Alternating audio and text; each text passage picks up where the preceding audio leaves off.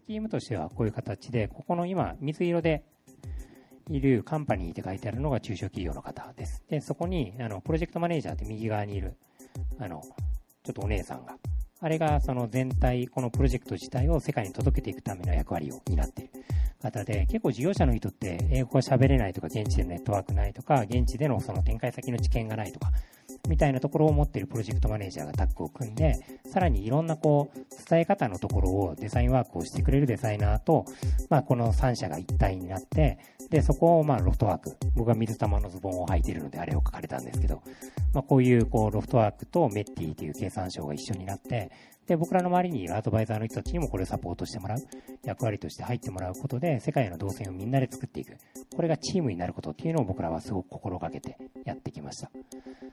で、まあ、僕らはウェブサイトを作ったりするのも得意なので、このウェブを作って、で結構ね、こういう単年でやるものってね、ここまでしっかりウェブサイトあんまり作んないんですよね。でも僕らは自分たちのリソースがあるので、そんなにお金かけないでも結構しっかりしたものは作れるので、それを作ってちゃんと情報発信をしていこうと。で、これ全部全ページ英語で見れるようになってるんで、海外の人に紹介することもできると。というような形にして、この Facebook ももう結構週にも2、3回今でもずっと配信をしていて、で、英語での配信っていうのもやっていて、今、6000後半ぐらいのいいね数ですかね。6600、うん、結構こういう、あの、象徴系のプロジェクトの中ではダントツでいいねもいただいていると。いうとこですね。で、あの、クリエイティブワークはすごく頑張ってやっていったので、この、一番左上にあるような、まあ、今日もお配りしているような、えー、パンフレットを作ったりとか、で、この、ここに映ってるの、これ冊子ですね。これは10、まあ、3から16事業者が採択されるんですけど、その事業者の人たちをちゃんとストーリーから連絡先にたどり着くところまでっていうものを中に入れた冊子を作って、これは日本デザインセンターという原健也さんが社長をやってるところですね。あそこと一緒に作ったりですね。で、なんかフリーペーパーを作ったりとか、あのタペストリーを作って、で、その、釣る器具とかも、あの、あれです。ヒダの僕らが持ってるリソースの中で作って、で、組木の技術をその中に放り込んだりとか、っていうクリエイティブの中にもうとにかくいろんなこう日本のものをこう組み込んでいくことによって、その価値を一緒に届けていけるような設計をしていこうっていうのをやってたりですね。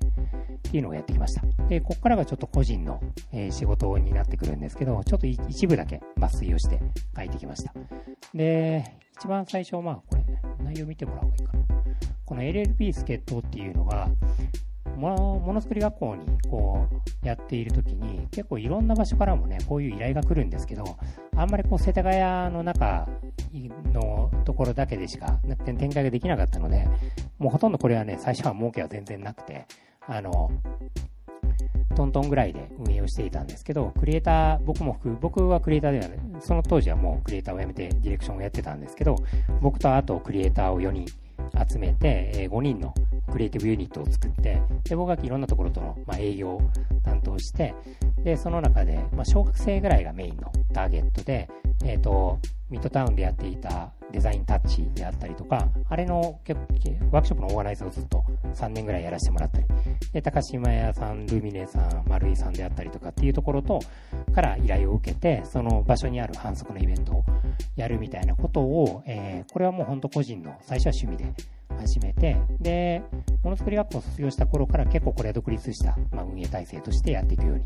していったチームをやってたりですね。で、これは、えー、世界フグ協会。あの、てっちりとかテッサってこっちも言うんですかね。てっちりテッサ。食べる。あれのフグの協会を作りました。で、僕もともと大阪にいた頃は、あの、フグの消費量ってね、大阪が6割ぐらいなんですよ、実は。下関じゃなくて。で、それぐらい大阪ってね、フグ食は当たり前なような感覚があって、僕のじいちゃんがすごいフグ好きで、もう子供の頃からよくフグ食べてたんですよね。で、それが東京に出ていった途端にみんな食べてないと。誘っても一緒に行ってくんないと。で、僕結構1人で食べに行くの寂しいから1人で行けないタイプなんですよね。なので、さなんか、なかなかね、1人でフグ食うっていうのもちょっと寂しすぎるので、行けてなかったんで、だったら、こういう教会作っちゃえば、いろんな産地ともつながれて、美味しいフグもたらふく食えるんじゃないかと。っていうのを考えたときに、たまたまその真ん中にいる、これが会長なんです。この右から2番目の女の子が会長なんですけど、その彼女が実家も居酒屋をやっていて、千葉の方で居酒屋をやっていて、で、えっ、ー、と、東京がね、磨きフグっていうその毒をもう取った状態のフグであれば、えー、普通のお店でも取り扱える。例えばさっきのあの、ものづくり学校にあった、えー、カフェでも、今ロフトワークにあるファブカフェでも、ちゃんと申請さえすればフグ取り扱っていいんですよ。っていうような条例の改正があったんですよね。で、それがあってから、今多分もう6倍、7倍ぐらい取り扱い店舗増えてると思うんですけど、なかなかね、やっぱりそれも知られてなかったりとか、産地の人たちもそこがなったはずなのになかなか流通していかないなとっていうようなところがあったんで、だったらそれをちょっと応援していけるような取り組みができないかっていうので、本当に僕フグ好きだったから、まあ彼女の誘いもいただいて、僕は今理事としてこの中で活動しています。で、結構ね、まあバカなことばっかりやりながら 発信はしてるんですけど、産地の人に可愛がってもらって、下関の副連盟だったりとか、今能登の副協会だったりとか、結構ね、あの、もうほんと古参の協会系とか連盟の人たちともこう、連携して、2月9日の服の日にはイベントを必ずやろうとか、で、ちょこちょこと、その、はい次のページにあったかな。あ、こういうようなイベントを。これものづくり学校を借りてやったんですけど、恋、フグに恋する祭りみたいな、結構女の子をターゲットにしてやったのにおっさんばっかり来るっていうね。まあ、これ残念なイベントだった。ほんとおっちゃんばっかり来て、お前らフグしか、フグ目当てだろうみたいな。で、一部いた女の子たち、まあ、女の子、女の子にしましょう。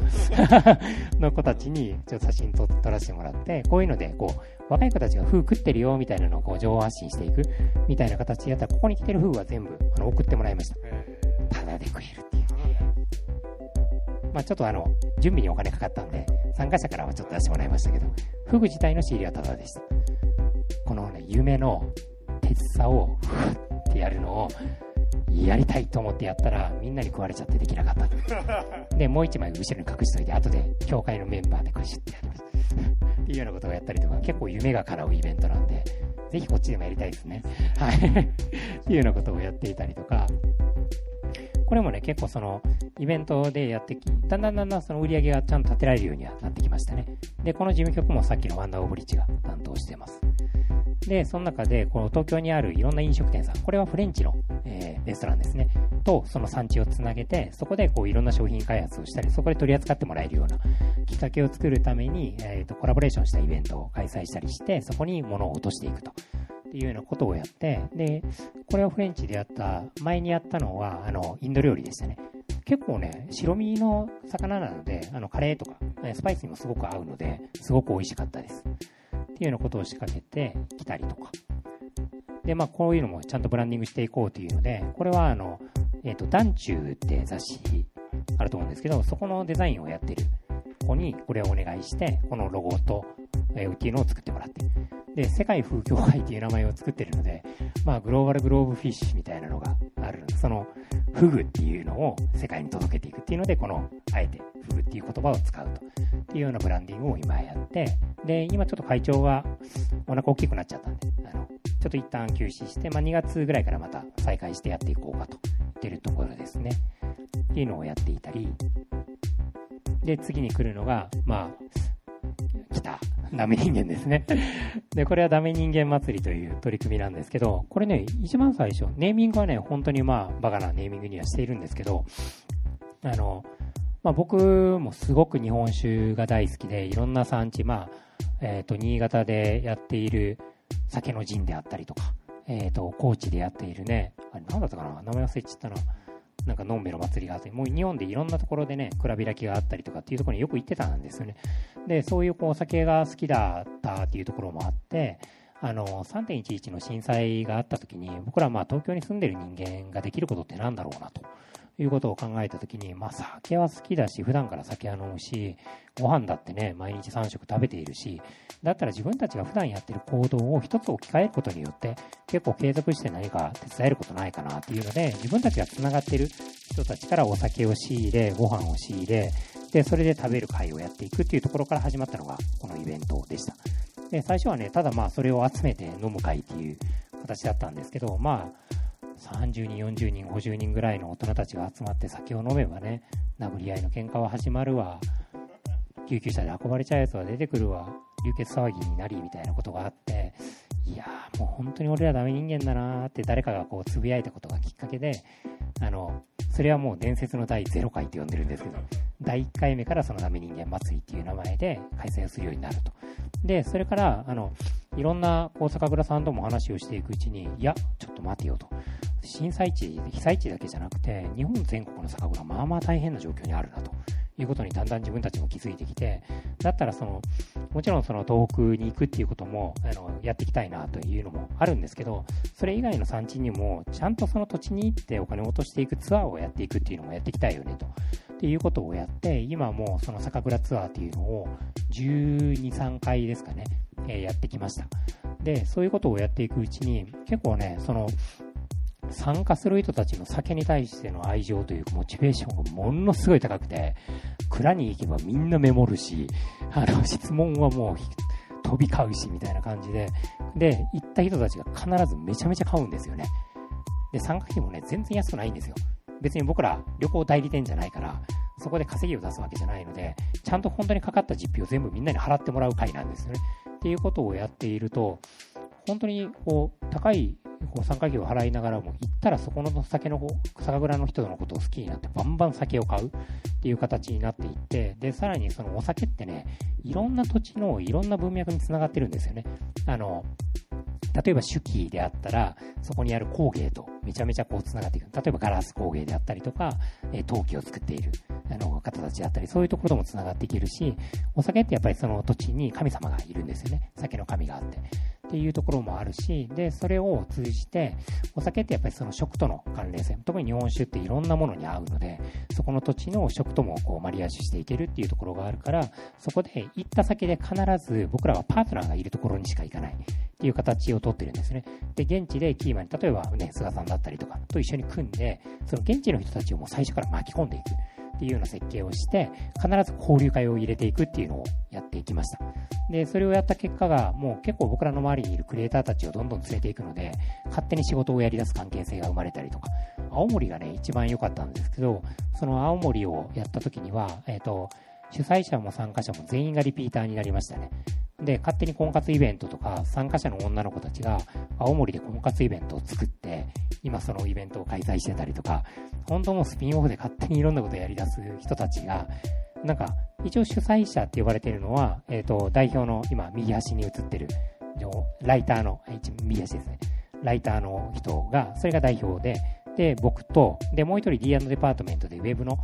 マネージャーをやってた子が、今辞めて、島根のダメ人間で戻ったことがきっかけで、やっぱり島根ええわってなって、入っちゃったんですよ。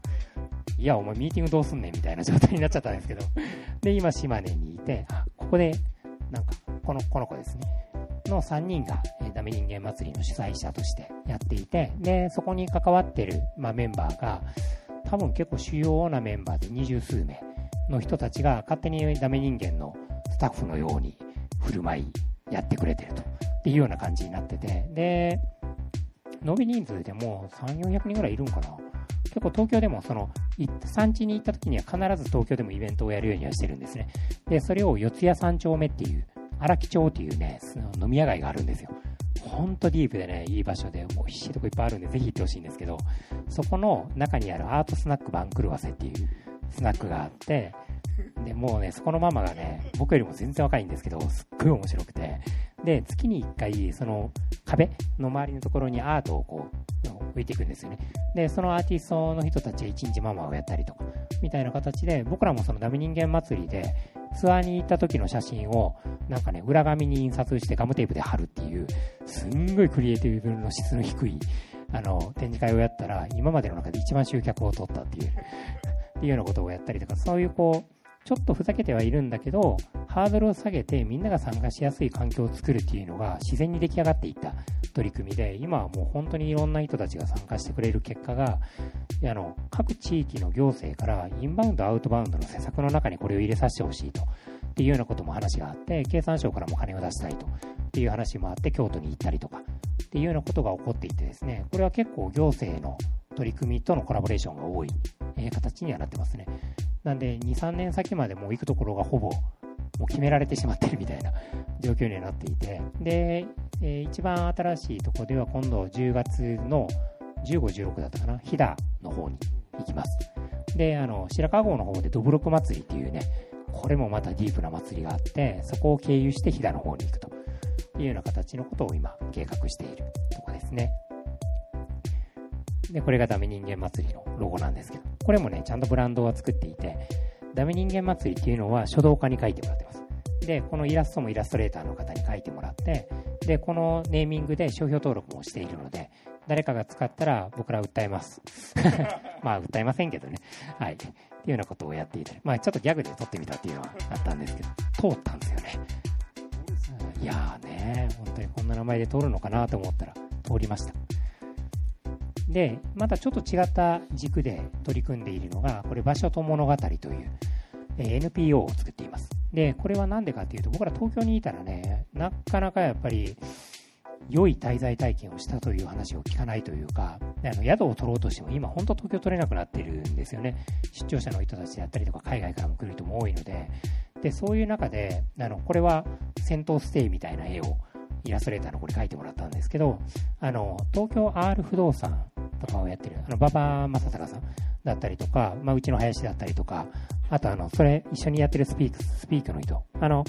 あれ、リノベーションスクールをやってる吉田壮さんであったりとかっていう人たちとか、あと、飛び虫っていう林業系の会社をやってる竹本さんであったりとか、あの、別府のプロジェクトをやってる山出さんだったりとか、そういう人たちと僕もこの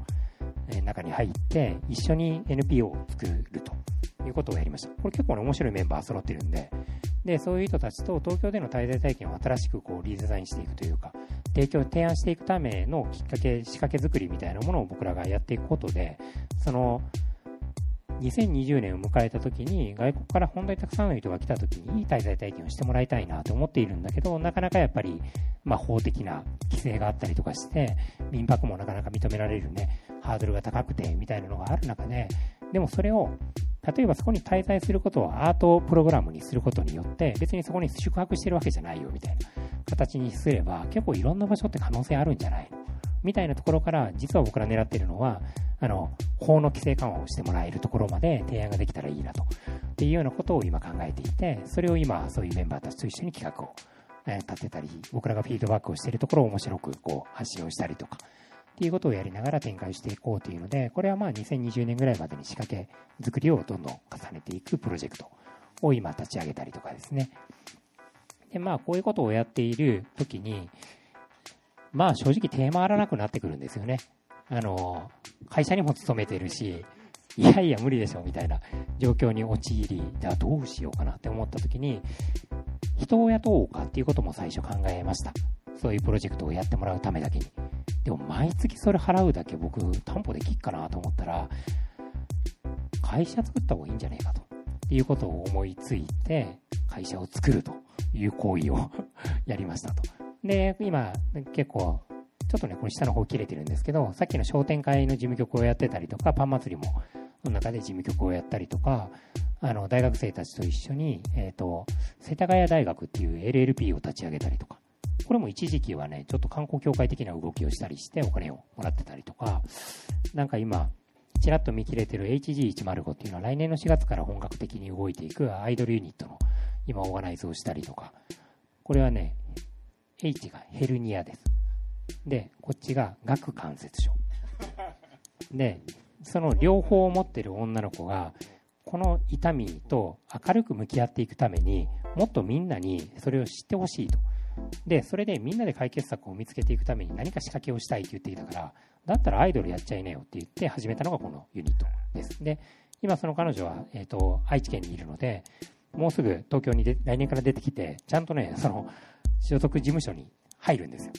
で、今もすでになんかあの、発信、ん？ラジオのパーソナリティやったりとか、タレント活動をもうやっているので、だからそれでアイドルユニットっていうのを僕と一緒にやっていくことで、僕は秋元って名前なんで、秋元プロデューサーとしてやっていったらおもろいんちゃうかと。って言って、で、名古屋でね、信長っていう番組が、今田耕司と東野耕司だったかな？が中心にやってる。で、その番組にもその彼女が出て、僕のことも話したら、それあかんやろみたいな感じで散々バッシングされるっていう、ね、いうので、これはまあ来年の4月ぐらいから本格的にやっていこうと思ってるんですけど、まあそういった取り組みをやったり、ちょっとね、僕の感覚が変変なところというか、あって、とりあえずね、やりたいと思ったこと何でも形にしたいなと思ってやっちゃうんですよね。で、やってから考えて、あの、ダメだったらまたそれは、あのなくしていって、また新しいことを始めてみたいなことをどんどん繰り返していくうちに、気づいたらやっぱり自分の好きなことがどんどん残っていく形にはなってきたんですよね。で、そういうものが今はなりわいになっていて、まあそれにお金を払ってくれる人たちがいるから、まあ成り立っていると。っていうような形でやっているのが僕の、まあ、仕事という感じですね。はい。すごい。すごい。えー、っと、今何時だろう。あ、いい感じの時間になってきた。そしたらですね、えー、と、こう、あと9時まで時間があるんで、あと30分でみんな、皆さんとこう対話していきたいなと思うので、ちょっとだけあの、トイレ休憩しましょう。えー、5分取りますんで、えっ、と、お酒飲んで、えー、いい感じになって戻ってきてください。ダメ人間になって戻ってきてもらって、いろんな話しましょうということで。はい。じゃあ5分間休憩します。最近の移住計画の話させていただいて、で、その後、秋元さんに皆さんとこう聞きたいことをどんどん聞いて、えー、福岡で活かせることを深めていきたいなと思ってます。じゃあちょっと5分だけ。えっと、秋元さんのとの出会いは、さっきのあの茨城県の事業でお会いして、えーと、茨城県で、えーと、ビジコンをやってるんですよねでそこの講師として秋元さん来ていただいてお話を聞いてなんだこの人のこのパワフルなどこまでこう人間の可能性をなんていうかな感じさせるっていうか だなと思って今日来てもらってるんですけどで僕らもあの茨城県でちょっと、えー、場所を作りました、えーと、第5フロントっていう場所で、えーとこれロゴ千崎さんに作ってもらいましたあ、福岡の方ですね。福岡の仙崎さん。えー、あの、ソニーが入ってるビルの、西鉄さんのビルとか、いろんなこうロゴを作られてる福岡のグラフィックの方ですね。第五フロントっていう名前は地元の方につけてもらってまして、えー、まあ、第五ってあの、あれなんですよ。福島県と茨城県の県境にあって、一番高齢化率が高くて、人口減少率があの高いっていう一番厳しい、えー、町になってます。で、そんな町で、えっ、ー、と、第5のおもてなしをする場所、まあ、ホテルのフロントみたいな意味合いと、あとはその第5の最先端を作っていこうってことで、えー、第5フロントっていう名前になってます。もともと街のこう写真館だったんですよね。で、これ見ての通り、震災で結構もうひび入ってたりとかして、えー、躯体も結構ボロボロでした。まあ、そこの1階を、えっ、ー、と、改装してるんですけど、山崎健太郎っていう建築家と一緒に組んでまして、えー、まあ、結構傷んでたんですけど、こういう感じになってます。これね、もうすごいモザイクですけど、これな何かっていうと、えっと、この大悟っていう町は森の町なんですよね。はい。だけど、えっと、中国材に押されて、もうほとんどバーベキューの炭とか、数百円でその木が売られてるみたいな状況で、それをなんとかできないかってことで、えー、まあ、シェアオフィスを作ってっていうお題が来たんだけど、シェアオフィスを作らないっていう やり方で、えー、キッチンとかこう作ってるんですけど、えっと、これ全部だからあれです。その材木の捨てられる端材、木材屋さんに捨てられてた端材を積み木みたいにこう積み上げてって、こうキッチンにしたりとか、移動式の家具にしてて、で、まあ、キッチンがあることで地元のおばちゃんたちがこう、その地元の土地の料理を振る舞ったりとか、集まる場所にこうできるということで。で、まさか、第5にシェアオフィス作って、会社入るわけないじゃんってことで、えっ、ー、と、こういう形にしたんだけど、で、段階的にだんだんこう人が集まるようになって、最終的にシェアオフィスになればいいよねって話だったんだけど、えっ、ー、と、蓋開けたら4社ぐらい東京から、あの会社がもう進出するっていう話になって、慌てて今2回作ってるみたいな状況ですね。なんでまあこの家具を特徴としてて、えっと、これを地元に清流高校っていう高校があって、で、ここ特徴的なのは全国で唯一木工科があるんですよね。で、みんなあの家具の知識とかこうつけて、あと学校の中にもすごい機会があったりとかして、家具を作る知識を学べるんですけど、みんなあの仕事がなくてやっぱり出ていっちゃうんですね。で、その人口減少率が一番高くて高齢化率高いとこで、若者が1人出てくってすごいやっぱりダメージですよね、街にとっては。なんで、あの、この家具を、えっ、と、みんなで作って、えっ、と、これをその県外にどんどん販売していこうというそのプロジェクトをやってます。まあ、地元の NPO と一緒にやってますみたいな感じですね。で、これからこの場所に、えっ、と、本棚になってるんですけど、さっきの移動式の本棚ですね。ここに幅さんの本を入れたりとか、あとあの、えっ、と、この家具を、えーこれ、藤森さん一番、日本で一番の家具デザイナーですけど、こういう方に関わっていただいて、えっ、と、地元に産業を作っていこうみたいなことをやろうとしてます。まあ、こういう場所が、えっ、と、出来上がりましたってお知らせと、あと、えっ、と、まあ、プラスワンダーっていうあの取り組みを始めました。で、これはですね、えっ、と、ワンダーって A, A の方は、えっ、と、ワンダーフォーゲル。だから、直訳するとこう、さまようとか、寄り道するみたいな意味なんですけど、今、あの、僕たちはその全国5拠点の拠点を行き来しながら働いてるんですけど、やっぱりこう移動してる時間のの間になんかアイデアが浮かんできたりとか、行った先でなんか出会いがあったりとか、なんかそういう、あの、いいことがあるなと思ってて、まあそれをちょっと広めていきたいなと思ってて、えー今持ってる拠点をつなぐってことと、えー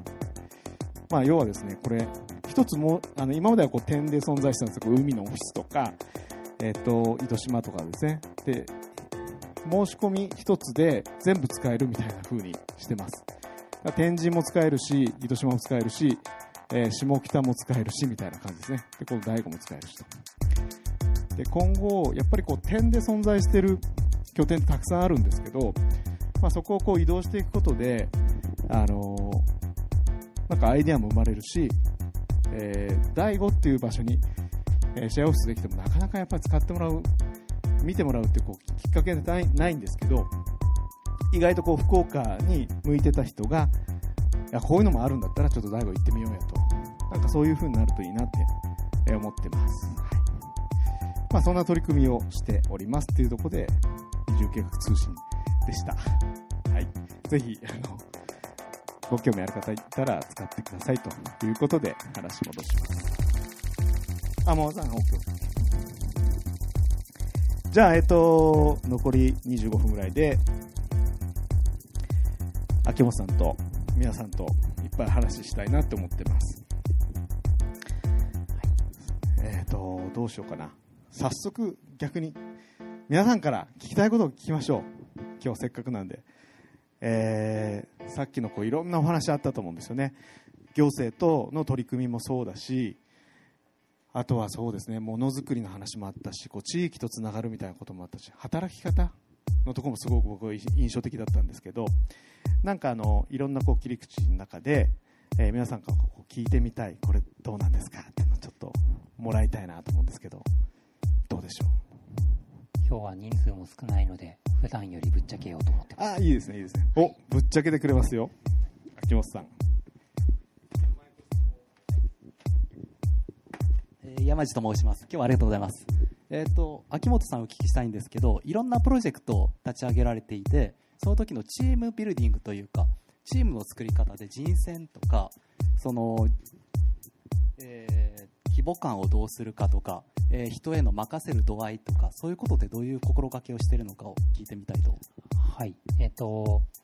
基本的に僕はあんまり何もできないんですよね。あの、僕ができることはお酒を飲むことと、思いを届けること、伝えること。で、もう本当に人を口説くみたいなことは得意なんですけど、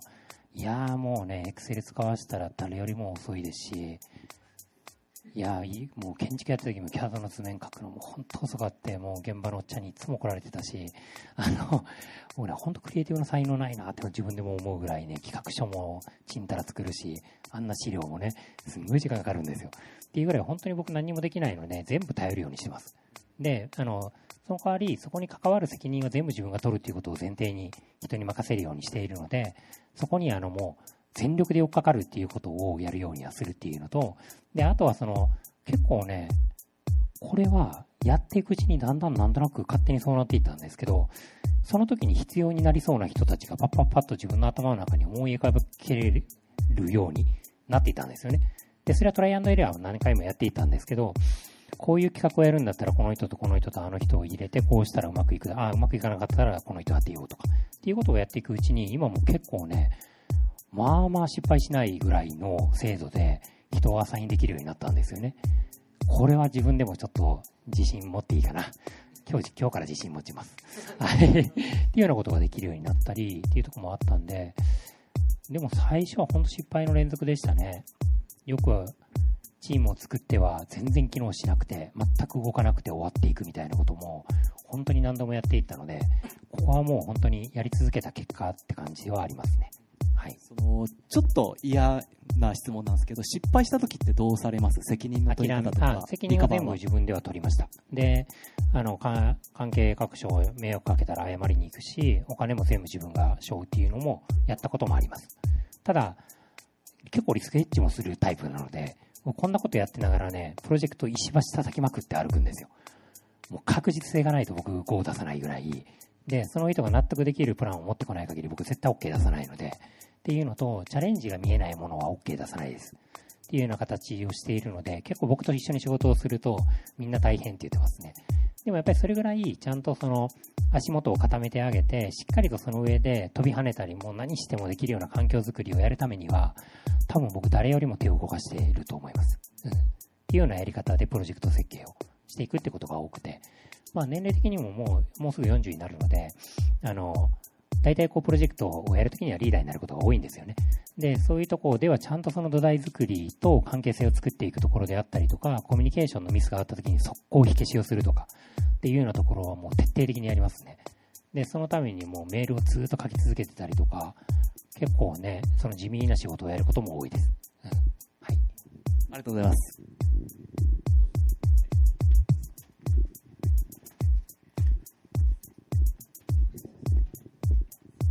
えー野本と言います。はいよろしくお願いします。あの、もしか、僕ね、同じ質問実はしようと思ってたんですよね。で、あの、重ねてちょっと今、あの、お聞きしたいなと思ってるのは、もしかしたら今の、あの、お答えの中に、あの、入ってたとは思うかもしれないんですけど、どうやって人を口説くのかなっていうのがあって、で、もう今となっては口説きやすい環境ができているかもしれないんですけれども、やっぱそれをち、まあ、チャレンジしながら、まだやってる時にどういうことを気をつけながら、人を口説いてきたのかっていうところはすごく興味がありますえ。っと、それをやるときに、すっごい心がけてきたことが2つあって、えっと、相手が求めることって何なんだろうなっていうのを人と話してるときに絶対考えるようにしてるんですね。だって、こう、当たり前に自分がやってることだけを押し付けるように話をしても、その人のためにできるようなことではないかもしれない。っていうようなことがあって、結構最初の頃って、自分がいろんなことをやってることをただ伝えれば、それが関係性を作れるんじゃないかと思っていたのが、そうじゃないなってことに気づいていったんですよね。で、だったらやっぱりその打ち合わせをしているときに、ある程度シナリオはなんとなく考えはするんですけど、相手の反応を見て、その人たちが思っていることにちゃんと届けられるようなことをあの話していかないと意味がないなということを思っているので、それはすっごいその人の顔を見るようになりましたね。っていうことが一つと、あとは、あの、あれなんだかな、池上彰さんの、えっ、と、手法を、本とか一冊も彼の本を読んでないんですけど、なんであの人はあんなにメディアに取り上げられ、あの人の喋ってることがこんなにも人を巻き込めるのかと。僕いい、あの人の言葉聞いてあまりグッときたことなかったんですけど、でもなんでだろうと思ったんですよね。で、まあ、その時に、あの、あれなんだ、ハードディスクレコーダーに池上彰って検索、もうそれを片っ端から取って2倍速で見まくったんですよ。で、見てるうちに、なんかね、ちょっと人と、ちょっとだけずらして、この文章を区切ってみたりとか、なんかね、人の目をじーっと離してるとふっと反らしてみたりとか、なんか変なことやってるんですよね、結構彼って。っていうところを見たときに、あ、なんかそういうことを自分の中で、その伝えたいときにはちゃんと目を見て話すであったりとか、ちょっと自信ないなって思うのをこうわざと見せていくであったりとか、っていうことをやれば人に届きやすくなるんじゃないかなっていうことをちょっと考えて意識してやるようになりました。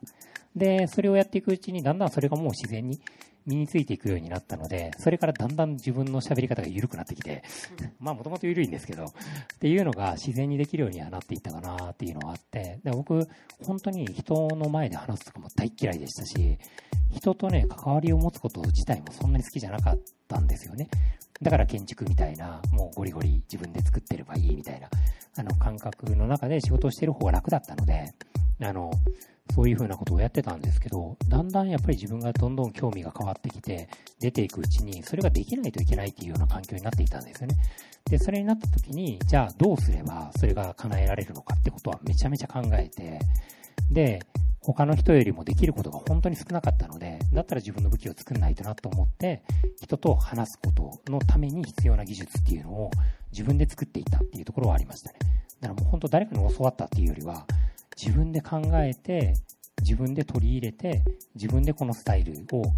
あの、仕事のために作ったっていうところがあります。それが今はもう普通に自分のスタイルになったというか、無理なくできるようになったって感じですかね。はい。ありがとうございます。めっちゃ参考になりました。まさかの、モテ、モテテク聞いて池上彰っていうのはちょっとびっくりしましたけど、すごく、あの、腑に落ちました。ありがとうございます。他にありますか？はい。すいません、反岡と申します。今日はありがとうございました。えっと、いいろんなことやられてな、やられてるなと思って聞聞いてたんですけど、あの、そうやってできる、その、源っていうか、元気の源みたいな、って何ですか？えっと、なんかそれ聞かれた時に自分でも最初よくわかんねえなと思ってたんですよね。で、なんだろうなーって思っていた時に、ちょっと明日また大阪で話をする資料を作ってて、やっと気づいたんですけど、結構僕日本好きなんだなってことに気づいたというか、その、自分がいる場所で、そこで作られているものに対しての興味はちゃんと自分が持ってたんだなってことに、だんだん気づいてきたなっていうところがあって、だからまあフグだったり、あれ、フグって世界でして食べられているのが95%ぐらい日本なんですよね。だからもう本当日本固有の食文化だし、えっと、日本酒はもう完全にそうですよね。日本で作るっていう。あの、あの、お酒が大好きだったりとか、まあ、岸和田で生まれたっていうこともあって、祭りが好きだったりとか、みたいなね、結構その日本のカルチャーというその文化みたいなものに、結構ね、ちっちゃい頃から触れる機会が多くて、まあ、お酒なんか中学校ぐらいから飲んで、あ、えっ、と、飲んでました。だったりとか、結構ね、あかんこといっぱいやってきてっていうのをこうやっていった中には必ずその文化があったなっていうのがあって、だから芸術祭とかも僕アートとか全然興味ないですけど、あの芸術祭の担当をやっていってもすっごい楽しかったですし、っていうようなことだったり、なんか自分が好きだって思えるものが大体総じてこう日本の文化っていうところに通じてたなっていうことにやっと気づいてきたなっていうところがあって、で、それが好きなことだったらまあまあやりたいって思えるじゃないですか。だからそれを重ねていくうちにだんだん自分の仕事が好きなものに溢れていくっていうような環境に身を置けるようになったので、まあ自然にモチベーションも上がるし、自然にやりたいことだから頑張れるし、みたいなところもあって、その、まあ仕事ってね、大体大変ですよね。楽な仕事ってあんのかなって思うぐらい、結構大変じゃないですか。でもそれも面白くやってれば楽しくできるし、嫌だなって思ってやるより楽しいなって思ってやってる方が絶対楽しく、周りもやっぱりそれだけ楽しんでやれるから、そっちの方がいいなって思ってやっていくうちに、自然にまあそういう風になっていったのかなって感じはします。はい。ありがとうございます。はい、どうでしょう？他にありますか？はい、いいですね。えっ、と、菅さんと同じ今宿というところに住んでます。末本と言います。えっ、と、今の学校が面白くない、行くのが苦しいっていう子がたくさんいるんですけど、学校を作ってほしいって言われたら、どんな学校を作りたいですか？ね。うん。なんだろうな。学校僕嫌いだったんですよね。勉強嫌いだったし学校に行くのも嫌だったし。あのできた学校なんかない方がいいなと思ってはいるんですけど。でもなんかね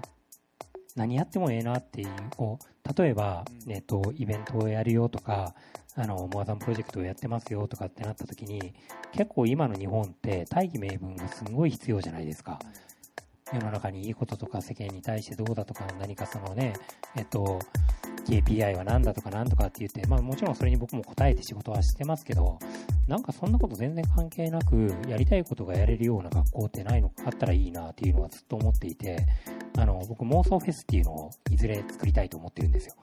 やりたいことを勝手にやりたい人がやって、それを楽しみたい人が勝手に集まって楽しめる祭りっていうのをやりたいなと思っていて、で、それをやるための場所はもう確保してるんですよね。で、で、あとはその仲間たちを集めて、2、3年後ぐらいに妄想フェスをやれたらいいなと思ってるんですけど、それができる学校ができたら、すごく楽しいだろうなと思います。で、実は僕、廃校活用、まだちょっと言えないんですけど、いくつか関わってるんですよ、個人で。っていうのもあって、そういうところにそういう企画の一端を入れていこうかなっていうのを勝手に企んでいて、っていうことはちょっと仕掛けていこうかなと思っています。はい。答えになりました。はい。点数をこうつけないみたいな。な、なんでもこうテストして、ね、点数もつけていいと思います。点数をつけそれすらもいい。やりたいと思ったら別に何やってもいいと思うんですよ。で、点数清掃っていうのは僕全然否定していなくて、わかりやすくこう満足感を得られるね、あの指標にはなるので、僕テストは好きだったんですよね。学校嫌いだったけどテストは好きで。で、どうやって先生をうまく炊き込んでテストの問題をもらえるかとか、そんなことばっかり考えてましたね。で、僕専門学校に、僕ね、結構いろいろこう、変な経歴というか、うんあの、高校卒業してからは専門学校に通って、専門学校の出席は多分1学期分も行ってないんですけど、成績だけはもうトップクラスだったんですよね。で、その頃結構いろんなバイト、まあ、ちょっとあんまり良くないバイトとかも、ちょっと言えないぐらいのバイトとかもしていて、ちょっと昔ヤンキーだったんで、っていうのもあって、まあまあ、それ、そういうのもあって、で、その、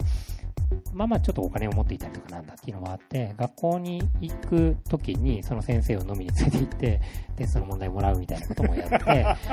で、それでね、僕、あの、こう送る言葉を言う、掃除ってあるじゃないですか。あれ僕1年生の代表で言って言ったりしてました。学校にほとんどいないやつがね。だから壇上に上がったら、全会場から、うん在校生からもう卒業生もあいつ誰だみたいな。ざわざわざわざわしちゃうみたいなこともあって、なんかその、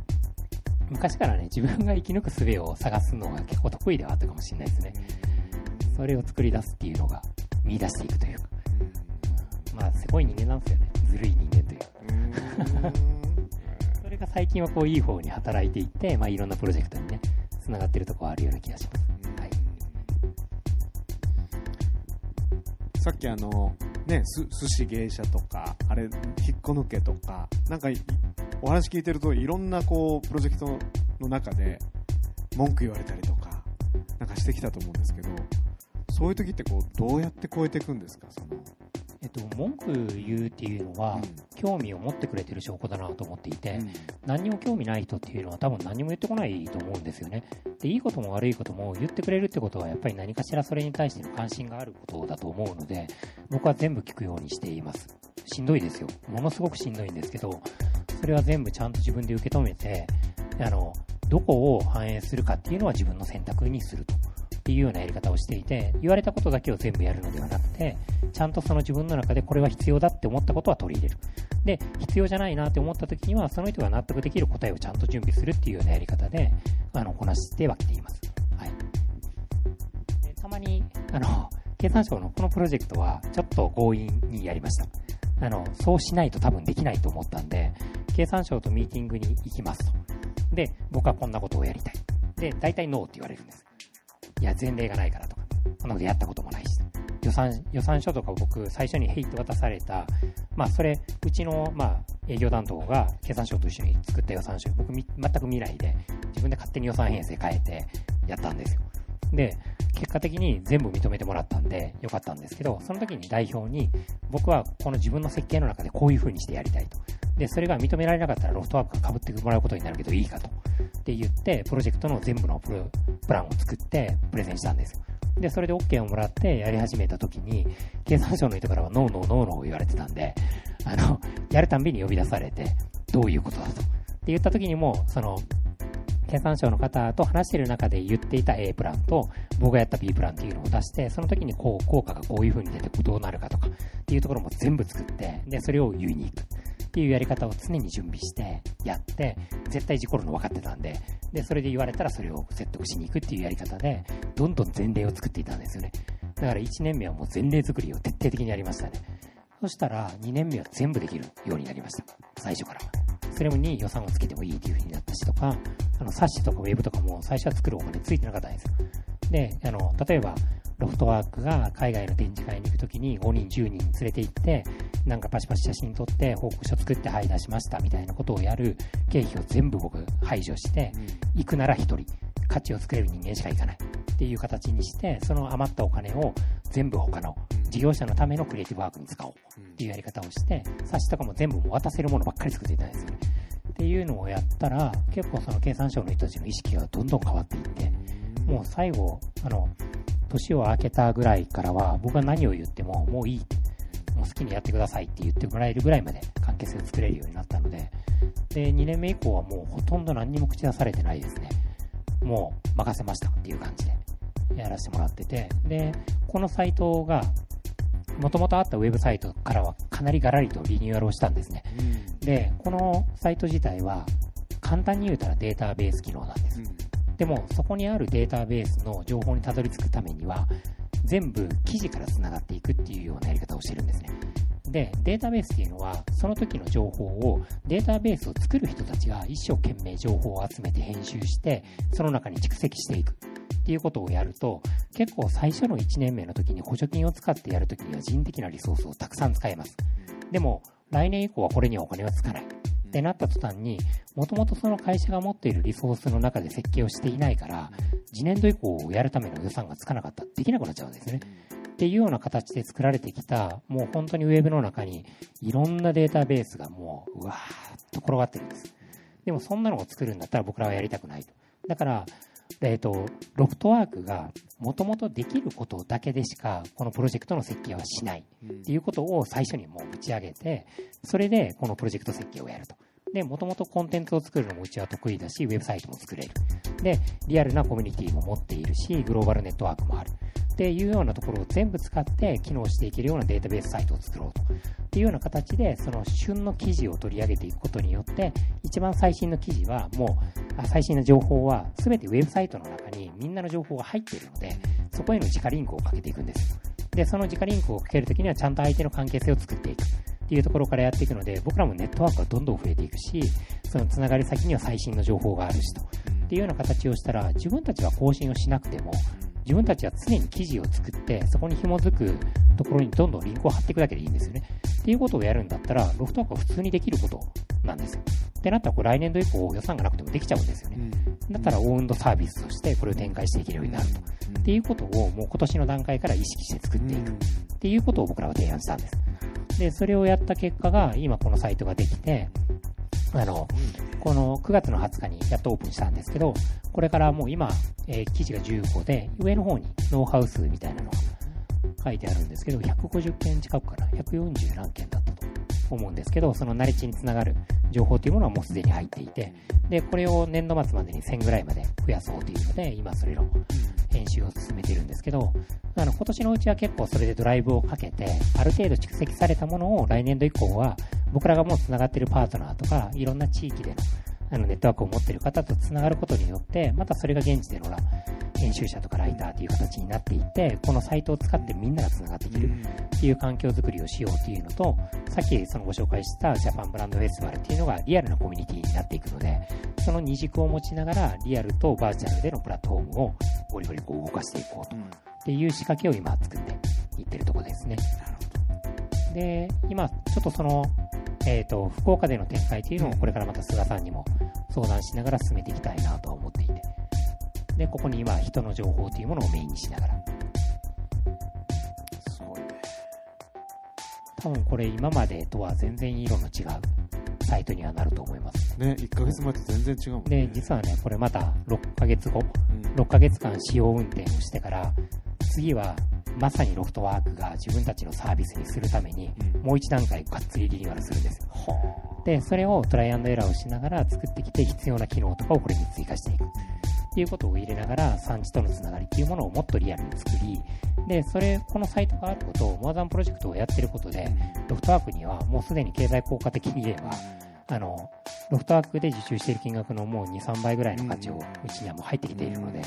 まあそれだけでもこれをやってる価値にはうちの会社としてもなってるんですよ。だからこれには結構無茶な投資をしても全然回収できるみたいなことができるので、それをちゃんとオウンドメディアとして使いながら展開していくという、その仕掛け作りを僕が中心になって今、これ進めていて。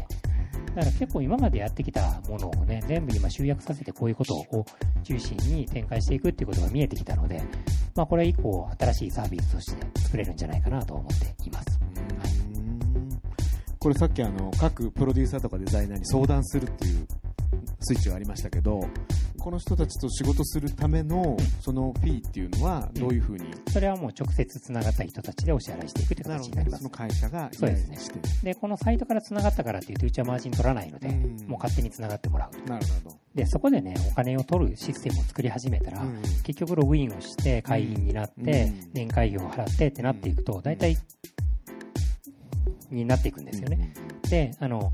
もちろんうまいことをやっているサイトもあって、うんそういう仕組みは僕らも今勉強しながらうん進めてはいるんですけど、それよりももっとオープンに開くことによって、あの、それ以上に違うところのベクトルから価値を掴んでいくっていうことは仕掛けているので、まあその中でロフトワークとしては全然儲けにはなっていくと。だからこれをやってることもできるし、あの、ネットワーク持ってるパートナーたちもこういう編集者にもなってくれる人たちもいるので、そういう人たちがどんどん記事を作ってくれたりとかっていうのはできるかなと。っていうのが、まあだいぶこれ集約されてくるんじゃないかなとは思ってます。さあ、えー9時になりまして、えっと、この後、二次会がありますんで、あの、後で行きたい方は、ぜひ、あの、一緒に飲みましょうという感じなんですけど、えっと、最後にですね、今日あの、ワークシフトっていうこう本持ってきてます。こう有名な本ですけども、2025年に私たちはどんな風に働いてますかっていう、まあそういう問いの予言書でもあり、まあリンダさんがいろいろこう、3つのシフトみたいなことを言ってますけど、えっと、まあちょうど昭和52年生まれ、52年生まれ。生まれですね。なんか40歳。はい。これから10年、それかまあ残りなんかこう20年ぐらいですかね、なんか現役時代、どんな風にこう考えてるかみたいなところあると思うんですけど、えっと、10年後にかなってるかどうかわかんないですけど、うん。僕月に住みたいんですよね。月に住みたいなと思っていて、これはもう本当に子供の頃からの、もうほん夢っていうより目標というか、できるんじゃねえかなって今でも思っていて、